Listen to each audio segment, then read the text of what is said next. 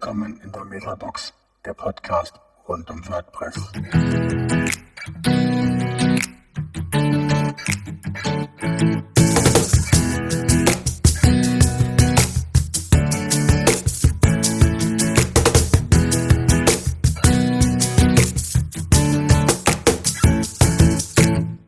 Ja, hallo zusammen, liebe Zuhörer, liebe Freunde für Open Source und die alle unsere Metabox Podcasts lieben. Wir sind wieder zusammen äh, heute mit Carlos und Frank und wir möchten heute über das DevOps Camp 2017, was jetzt am 6. und 7. Oktober in Ansbach stattgefunden hat, wollen wir gerne sprechen mit Frank, der vor Ort war und welche Themen, welche welche spannenden Sachen hat er da mitgebracht? Darüber wollen wir heute sprechen. Ja, hallo Frank in Folge 3. Wenn du die Nullnummer mitzählst, ja, ansonsten sind wir natürlich in Metabox 2. Ja, Frank, was kannst du uns erzählen? Vielleicht einmal kurz so ein bisschen das, das Rahmenprogramm und ja, wie, wie, wie so der Tag abgelaufen ist. Ja, fangen wir ganz, ganz von vorne mal an. Das DevOps Camp ist halt ein Barcamp zum Thema DevOps. Das gibt es in zwei Geschmacksrichtungen. Das findet im Frühjahr immer als, als großes Camp statt, über zwei Tage. Und im Herbst als Eintagesveranstaltung. Wobei natürlich, wer am Vorabend schon vor Ort ist, gibt es halt schon was, kann man sich auch schon treffen. Das heißt, am Freitag war halt für die schon Anwesenden so ein bisschen willkommen, essen, trinken. Und das eigentliche Programm war dann am Samstag. Erstmalig war es diesmal so, dass es in Ansbach war. Das ist ungefähr so 30 Minuten mit der S-Bahn von Nürnberg weg. Normalerweise hat, ähm, findet das, das DevOps Camp immer in Nürnberg statt, weil die Organisatoren dort sitzen und da entsprechend auch schon ganz gute Connections haben, dass die auch immer von unterschiedlichen Firmen auch die Räumlichkeiten bekommen für diese Veranstaltung. Und dieses Mal waren sie in Ansbach von der Firma TradeByte eingeladen, die dortigen Räumlichkeiten zu benutzen. Und das kam mir ganz entgegen, weil Ernstbach ist für mich wesentlich schneller zu erreichen als Nürnberg. Daher war das sehr angenehm. Okay. Und Frank, Frage, das war dein erste DevOps? Oder hast du schon anderen schon besucht? Ich war auf den DevOps Camp schon häufiger, war aber das erste in diesem Jahr, weil das, das große DevOps Camp hat während der Webweek stattgefunden im Frühjahr und das war genau an dem Wochenende, wo wir alle in, auf dem WordCamp Berlin waren. Ach so, ja. Das wäre so die nächste Sache gewesen, dass wir mal vielleicht so ein bisschen von diesem Begriff DevOps und äh, vielleicht auch Barcamp vielleicht das Ganze nochmal zusammenbringen für den Zuhörer. Ähm, vielleicht fangen wir mal an, was DevOps bedeutet. Ich hätte jetzt eigentlich eher angefangen mit was ist Barcamp, aber gut. nee, fangen fang wir mit den DevOps an. DevOps ist ein Kunstwort aus Development und Operations und ist seit ein paar Jahren so eine Bewegung, quasi so die Prozesse verbessern soll. Also im Klassischen hast du es halt, dass du deine, deine Entwickler hast in der einen Abteilung und dein, dein Operations, deine Admins, die in der anderen Abteilung sind und die einen schimpfen halt immer auf die anderen. Ne? Die Programmierer bauen was und das soll halt möglichst schnell ausgerollt werden, weil sie ja tolle neue Features drin haben, die halt natürlich an die Kunden halt rausgerollt werden sollen. Und im Operations halt die Administratoren, ähm, die sagen, naja, jede neue Version ist ja potenziell erstmal, äh, ist ja böse und kann was kaputt gehen und läuft alles nicht. Und die Idee ist halt, dass einfach das mit, miteinander zu, zu verknüpfen, also dass es auch mehr, mehr Zusammenarbeit geht. Das spielt halt ganz doll mit rein, dass die, die Werkzeuge ja auch immer komplexer werden, dass immer mehr mit Virtualisierung gemacht wird, dass man halt schon in der Entwicklung auf den Entwicklungsrechnern halt auch Teile der Infrastruktur nachbildet. Dementsprechend ist halt die, die Themenauswahl bei so einem DevOps-Camp und Frank, das ist im Bereich von IT oder Web, so für Webentwicklung? Was genau, welche sind die Themen, die, die, die diese DevOps hat? Prinzipiell IT allgemein, aber ist natürlich schon ein, ein Großteil, dass es in das Ausrollen und, und Bauen von ähm, internetbasierten Diensten geht. Also AWS zum Beispiel ist halt auch ein ganz großes Thema. Aber die, die, die grundlegenden Ideen dabei geht es halt nur um das verbesserte Zusammenspiel von Programmierung und, und, und den Operations, den Admins. Und dabei spielt es erstmal keine Rolle, ob das jetzt hm, was webbasiertes ist oder nicht. Also kannst natürlich auch die gleichen Mechanismen verwenden, um äh, Anwendungssoftware zu entwickeln und auszurollen oder auch in, im ähm, Inhouse-Anwendung. Aber Frank, es ist jetzt in dem Sinne aber keine, es ist eine wirkliche Methodik, wie man Software entwickelt. Also ich gehe jetzt mal das klassische Wasserfallmodell, dann jetzt alles, was in neuen Schläuchen ist, Agile, ja, agiles Vorgehen in der, in der Entwicklung. Ist dann DevOps nochmal eine Steigerung davon? Oder ist das nur ein, also läuft das parallel zu agiler Projekt, äh, Projekt äh, Softwareentwicklung oder ist DevOps sogar nochmal eine Stufe weiter von, von agilem Vorgehen? Also ich bin da ja auch kein, kein wirklicher Experte, aber nach meinem Wissen ist es so, dass es da unterschiedliche Interpretationen und Definitionen allein dieses Begriffs Dev, DevOps gibt. Und das wirklich nicht, nicht klar spezifiziert ist. Ich denke, es ist eher so, dass es, es beschreibt so eine Art ähm, Ansatz, wie, wie, man, wie Prozesse halt verbessert werden können. Mhm. Also es ist jetzt nicht irgendwas, eine klare Checkliste, die du halt abarbeiten kannst. Ne? Ähm, ja. Ich muss auch dazu sagen, ich finde das immer total spannend. Also ich finde das inhaltlich immer alles total spannend, zu sehen, was, was andere machen. Tatsache ist es aber so, dass der Großteil der realen Projekte, mit denen ich zu tun habe, gar nicht in dieser Liga spielen. Aber es ist natürlich immer gut, auch mal über den Teller ranzugucken und halt auch mal so das Zusammenspiel von vielen der, der Komponenten zu sehen. Also klar, mit Docker mache ich was rum, mit Vagrant mache ich was rum, mit Composer macht man was. Und da gibt es natürlich noch viel, viel mehr Tools. Wie das immer in der Natur der Sache ist, gibt es ganz, ganz viele Tools, die man nur auf seiner To-Do-Liste stehen hat. Mit muss ich mir noch mal angucken bei Gelegenheit. Und da wird man ja nicht dümmer, wenn man sich dann mal austauscht und, und anguckt mit Leuten, die das halt durchaus in, in größeren Umfeld machen. Okay, also es gibt also dann wirklich auch, sag mal, sag mal Vorträge oder auch äh, Kollegen, die dort eben halt vor Ort sind, die dann mal aus größeren Firmen oder aus großen Entwicklungsprojekten auch mal ein bisschen erzählen, mit welcher Methodik, mit welchen Tools sie eigentlich Software entwickeln, um sagen wir, mal, einen Anreiz zu geben, okay, wie könnte man das gegebenenfalls auch in seiner eigenen Firma oder in seinem eigenen Team, wenn man Software entwickelt, äh, gegebene, gegebenenfalls ein paar Komponenten mit einfließen zu lassen. Also das kriegt man auf dem DevOps Camp dann auch mit. Also mit den Vorträgen ist das halt so eine Sache. Es gibt keine Vorträge im klassischen Sinne, sondern höchstens halt mehr oder weniger spontane Sessions, weil es ja ein Barcamp und keine organisierte Konferenz, wo vorher schon die Themen festlegen. Und das andere ist, dass du, also wenn du auf GitHub mal rumguckst, wirst du in, wahrscheinlich in letzter Zeit gesehen haben, dass es bei größeren Plugins oder bei neueren Entwicklungen ja auch immer schon Dinge wie, wie Composer verwendet werden, ähm, dass irgendwie via Jenkins so Continuous äh, Integration, Continuous Deliverment Ansätze verfolgt werden. Also das ist nicht zwingend abhängig jetzt von der Größe von Projekten, sondern halt natürlich mit Automatisierung. Also im Großen und Ganzen geht es ja eh größtenteils um Automatisierung von Prozessen. Also testen, ausrollen, all diese Sachen. Es spielt eher untergeordnet, mit welchen Tools tatsächlich die Software entwickelt wird. Es geht wirklich viel mehr um, um Prozesse. Aber ich denke, das wird vielleicht auch ein bisschen klarer, wenn ich mal so erzähle, was eigentlich die Themen waren. Wobei wir jetzt natürlich noch ähm, den Punkt Barcamp, was ist das denn eigentlich, vielleicht nochmal erläutern. Genau, du hast gerade das erwähnt, ein bisschen, was genau ein Barcamp ist. Könntest du vielleicht ein bisschen mehr uns erzählen, was genau ist ein Barcamp? Also in einem Satz, ein Barcamp ist eine Unkonferenz. Äh, in etwas länger. genau. Wo man etwas trinken kann. Wir erläutern ein, ein, ein Fremdwort durch ein weiteres Fremdwort. Nein, also ein Barcamp ist im Gegensatz zu einer klassischen Konferenz eine Veranstaltung, wo im Vorfeld das, das Tagungsprogramm noch nicht feststeht. So, das heißt, alle, sind alles, alle Teilnehmer sind gleichwertig. Was wir auch immer sagen, Ne, wir glauben, jeder Mensch hat ja auch irgendwas Interessantes mal zu erzählen. Das ist da letzten Endes genauso. Also im Idealfall ist es so, dass jeder, der zu einem Barcamp fährt, etwas dazu beitragen kann. Und zwar indem er sagt, hallo, ich würde gerne mal zu dem und dem Thema was erzählen. Interessiert das jemanden? Oder dass er äh, bei der Registrierung hilft äh, oder keine Ahnung, beim Aufbau vom Essen oder, also jeder soll sich halt irgendwie auch mit einbringen. Muss man sich halt darauf einlassen. Also ich kenne Menschen, für die ist das nichts.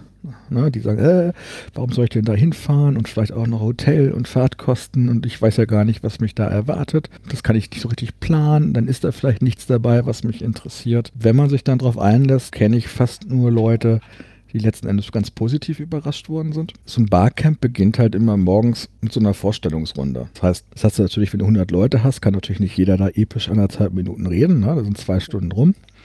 Also die Vorstellungsrunde ist eigentlich so Vorname und nochmal so zwei, drei Begriffe, was man dann so macht. Ne? Das ist dann sowas wie Frank, WordPress, Administration, zack, fertig, der nächste. Und danach wird der Sessionplan, also das Programm, erarbeitet.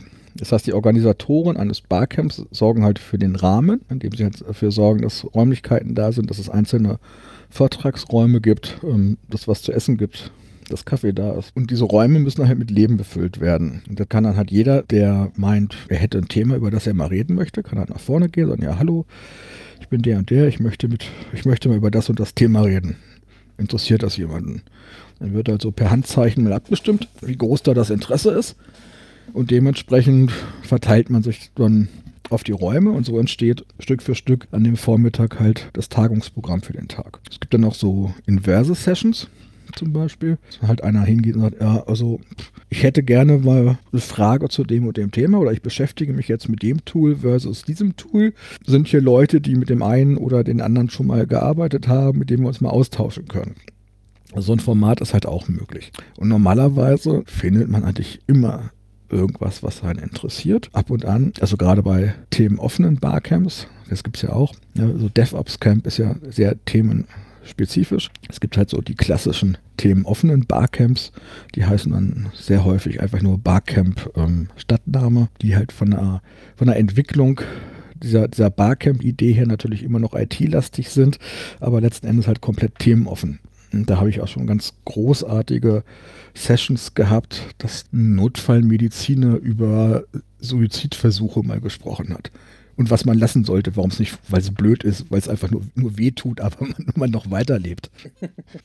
so ein bisschen abseitige Sachen gibt es da manchmal. Bei vielen ist es, bei, ist es so, dass es dann abends zum Beispiel auch nochmal so Nachtsessions gibt, wo auch durchaus dann mal Gesellschaftsspiele rausgeholt werden. Und ähm, gibt es da irgendwie eine, gibt es eine, ja, müssen sich so und so viele Leute dann auch wirklich melden, dass dann das Thema auch wirklich genommen wird? Also kannst du auch da vorne stehen und sagen, ich möchte gerne jetzt über Plugins was erzählen, das interessiert aber niemanden?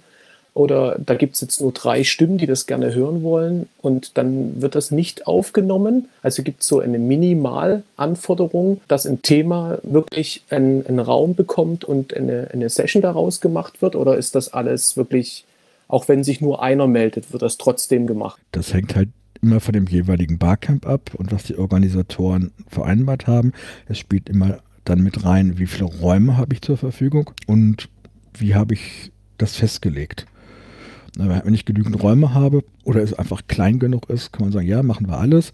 Wenn ich nicht genügend Räume habe, kann man natürlich auch immer noch sagen, ja, aber du hast ja bei jedem von so einem Barcamp halt auch immer noch so einen, so einen öffentlichen Bereich, wo es halt Kaffee gibt, ähm, wo das Essen aufgebaut ist und sowas.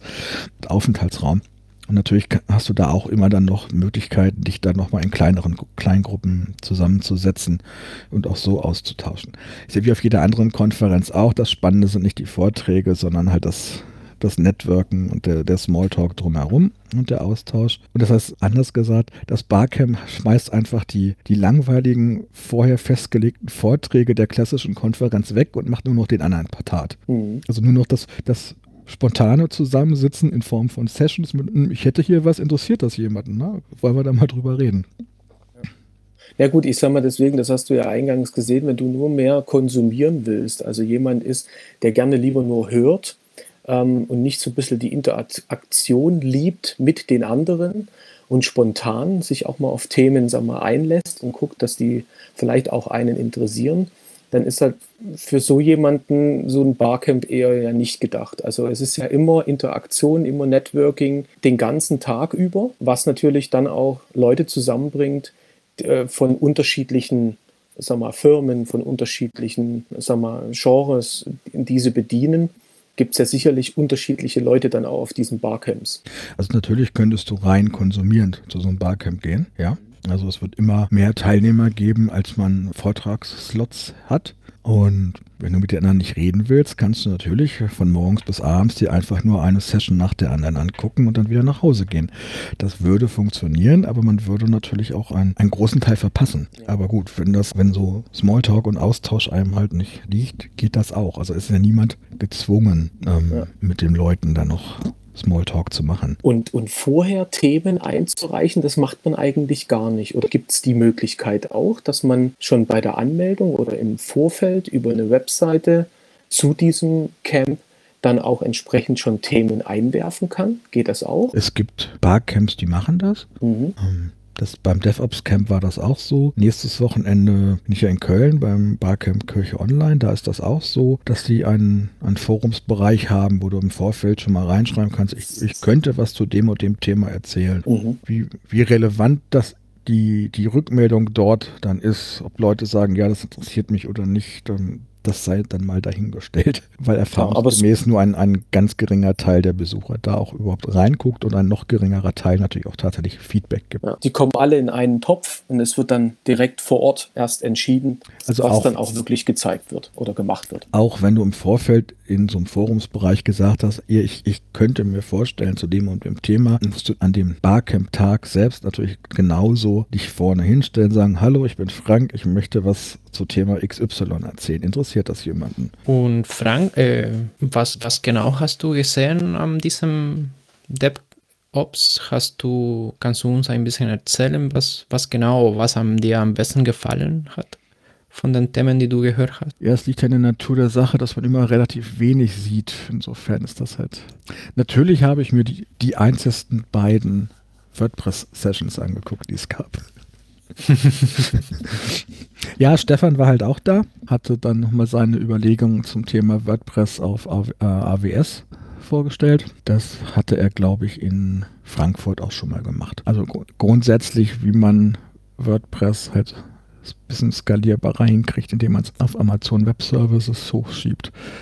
Und dann gibt es da immer noch so diesen, den Teil mit, das sind jetzt nur noch theoretische Überlegungen, weil das haben wir einfach noch nicht gebaut, um noch eine weitere Abstraktionsebene in der Skalierbarkeit da reinzubekommen. Und was war der zweite, der mit WordPress zu tun hatte? Das hieß Hip Lamp WP Docker Cocktail und Oh, da das klingt.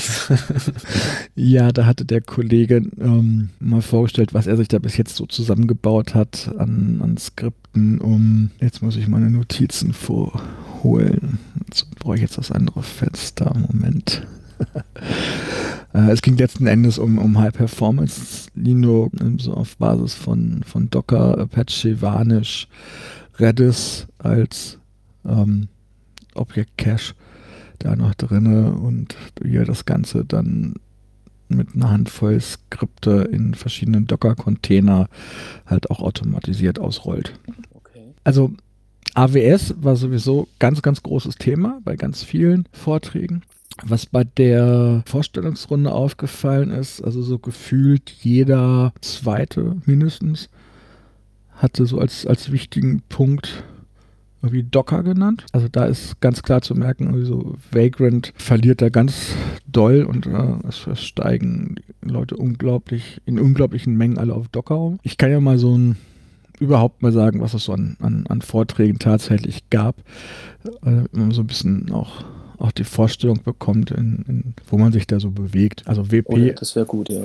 also WP von on, on AWS hatte ich ja schon genannt gehabt. Dann ging's, gab es Integration, Daten, Schrägstrich ERP-Systeme, wo es um größere Shops ging. Also ich glaube so Shopware und, und Magento und Migration, ähm, Austausch dann zu, zu ERP-Systemen. Es gab Automate All the Things. Da kann ich jetzt nicht nicht viel zu sagen. Journey to the Cloud war, da war ich auch nicht drin, weil die vier waren halt die, die parallel liefen. Ich war ja bei Stefan. Journey to the Cloud war so Erfahrungsbericht von, wir haben eine stehende Java-Anwendung und was sie gemacht hatten und was ihre Erfahrungen waren, das Ding quasi äh, Cloud-ready zu machen. Ganz spannend dann so in den im nächsten Zeitslot war Ask Me Anything About AWS von einem Menschen, der sich irgendwie den ganzen Tag nur mit Amazon Web Services beschäftigt. Ich habe nicht alles verstanden. Das ist, liegt aber in der Nat Natur der Sache bei so einem DevOps Camp und wenn ich da hingehe. Also bei AWS ist es halt so, als ich das mich da angefangen hatte, mich damit zu beschäftigen, war das so, ja klar, Amazon Web Service kenne ich. Kenne ich hieß aber ja, also so E2C, das sind halt so virtuelle Maschinen. Es gibt S3 als Storage und das war es dann so im Großen und Ganzen. Und dann hatte ich damals dann irgendwann tatsächlich mir mal so ein, so ein Konto für das AWS gemacht und dann kriegst du so eine Übersichtsmatrix und ich glaube inzwischen sind das so 100 Dienste die es da gibt, so Baukasten, Lego, Bausteinmäßig sich da äh, für seine Projekte zusammen machen kann. Also man ist ein, ein, Stück weit überfordert, wenn man das alles so sieht. Wie klicke ich mir jetzt eigentlich meine Applikation zusammen? Was brauche ich da alles? Und wie spielt das eigentlich in dieser Cloud zusammen? Das war für mich also. Du klickst ja, ja noch nicht mal deine Applikation zusammen. Das sind ja alles nur Dienste, die du halt brauchst oder auch nicht brauchst, um darauf aufbauend deine Anwendung zu bauen. Zu bauen, ja. Oder zu hosten. Du musst ja. die auch nicht bauen sehr geholfen hat mir, dass wir in, in Nürnberg ein AWS-Meetup haben von einem Menschen, der da unglaublich kompetent ist und auch unglaublich gerne darüber redet. Ja, das hat dann aber auch zur Folge, das hat er auch mal so aus dem Stehgreif mal drei, dreieinhalb Stunden erzählt, nur darüber, wie du überhaupt dein, dein Konto im AWS sinnvoll absicherst und wie viele Konten du eigentlich machen möchtest. Okay. Aber da höre ich, da höre ich äh, heraus, äh, der, der Kollege, der ist direkt bei AWS. Nee, der ist nicht direkt bei AWS. Der okay. ist, das ist, das ist eine total putzige Geschichte eigentlich. Der ist der, das ist der oberste AWS-Stratege von der Nestec, von, sitzt aber in Nürnberg vor Ort. Oh, wow. So über verschiedene Firmenkäufe sind die dann irgendwie bei der Nestec gelandet. Okay. Gehen wir mal weiter, was es so an an, an Themen gab. MySQL Multichannel-Replikation wäre sicherlich sehr spannend gewesen. Ich war leider bei Ask Me Anything. Mutant Testing sagt mir gar nichts, muss ich gestehen. Also müsste man vielleicht nochmal bei Google reinwerfen, was das überhaupt sein soll. Und Build Your Own Boss um, sagt mir jetzt auch im Nachhinein gerade nicht mehr wirklich was. Das Problem ist, der Sessionplan ist natürlich online, aber da steht halt nur der Titel. Und man kann sich natürlich nicht von so unglaublich vielen Vorträgen dann jeweils merken, was, was die Leute alle noch an, an jeweils drei Sätzen erzählt haben. Das also es ist auch nicht gang und gäbe, dass es jetzt dort zum Beispiel ähm, auch Videoaufnahmen von diesen ähm, Vorträgen dann in dem Sinne gibt, so wie wir es vielleicht kennen von, von, von anderen WordCamps oder von anderen Veranstaltungen, dass da auch manche was aufzeichnen und dann ins Netz stellen. Das gibt es da ja, jetzt so nicht. Das ist eher selten. In der nächsten Runde gab es dann sowas wie Deploy your own Repro in your own infrastructure with GitLab, CI und Salt. Da war ich nicht drin. Eine etwas nicht ganz so direkt DevOps war der, die Session Hardware beschlagnahmt. Die war ganz, soll ganz nett gewesen sein. Ähm, ich war nicht drin, weil ich die, die Geschichte schon kenne. Kurzpart davon ist, der Mensch ist einer der Admins bei Freifunk über Freifunk hat jemand was Böses gemacht und die Polizei hat dann bei dem Provider angerufen, wo der Server ist, der, den Ex der der Exit-Node ist und ist dann bei dem Menschen zu Hause vorbeigefahren und wollte den Server beschlagnahmen. Dass den Server da nicht gab, haben sie halt alles andere an Hardware mitgenommen, was sie gefunden haben. Was sehr unangenehm ist und so nochmal das Thema nach vorne bringt, habe ich eigentlich alles auf all meiner Hardware auch verschlüsselt. Man weiß ja nie. Weil ob nun die Polizei die Hardware beschlagnahmt oder man sie verliert oder sie an, geklaut wird, äh, das Ergebnis ist ja immer identisch. Ne? Die Hardware ist weg. Operation Monitoring war dann noch ein Thema. Da kann ich auch nichts zu sagen. Wie so mein Standardspruch gerade, weil man halt immer nur eine, eine irgendwie schafft. Und Serverless Microservices, da war ich tatsächlich drin. Muss gestehen, diese ganze Serverless-Geschichte hatte ich bis jetzt auch, ja, ist, ist mir mal über den Weg gelaufen, bin mal drüber gestolpert, hatte ich mich aber auch noch nie so, so wirklich mit beschäftigt. Habe ich jetzt zumindest mal auf dem Schirm, dass ich mich da auch noch mal ein bisschen mit näher beschäftigen werde.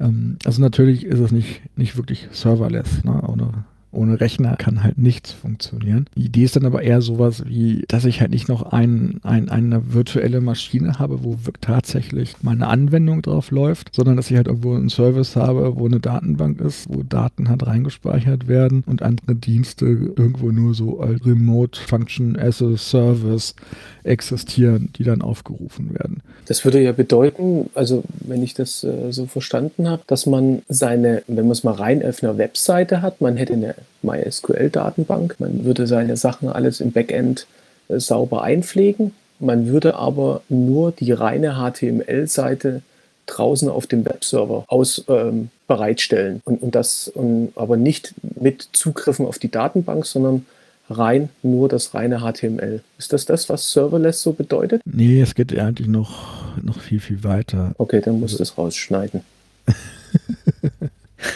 Gut. Nee, wir können das ruhig drin lassen. Ähm, also hm? Microservices ist halt eh schon der auch, auch der spann ein, spannender Part da dran. Also da ist, ähm, ich glaube, Netflix ist das, die das ja ziemlich weit treiben.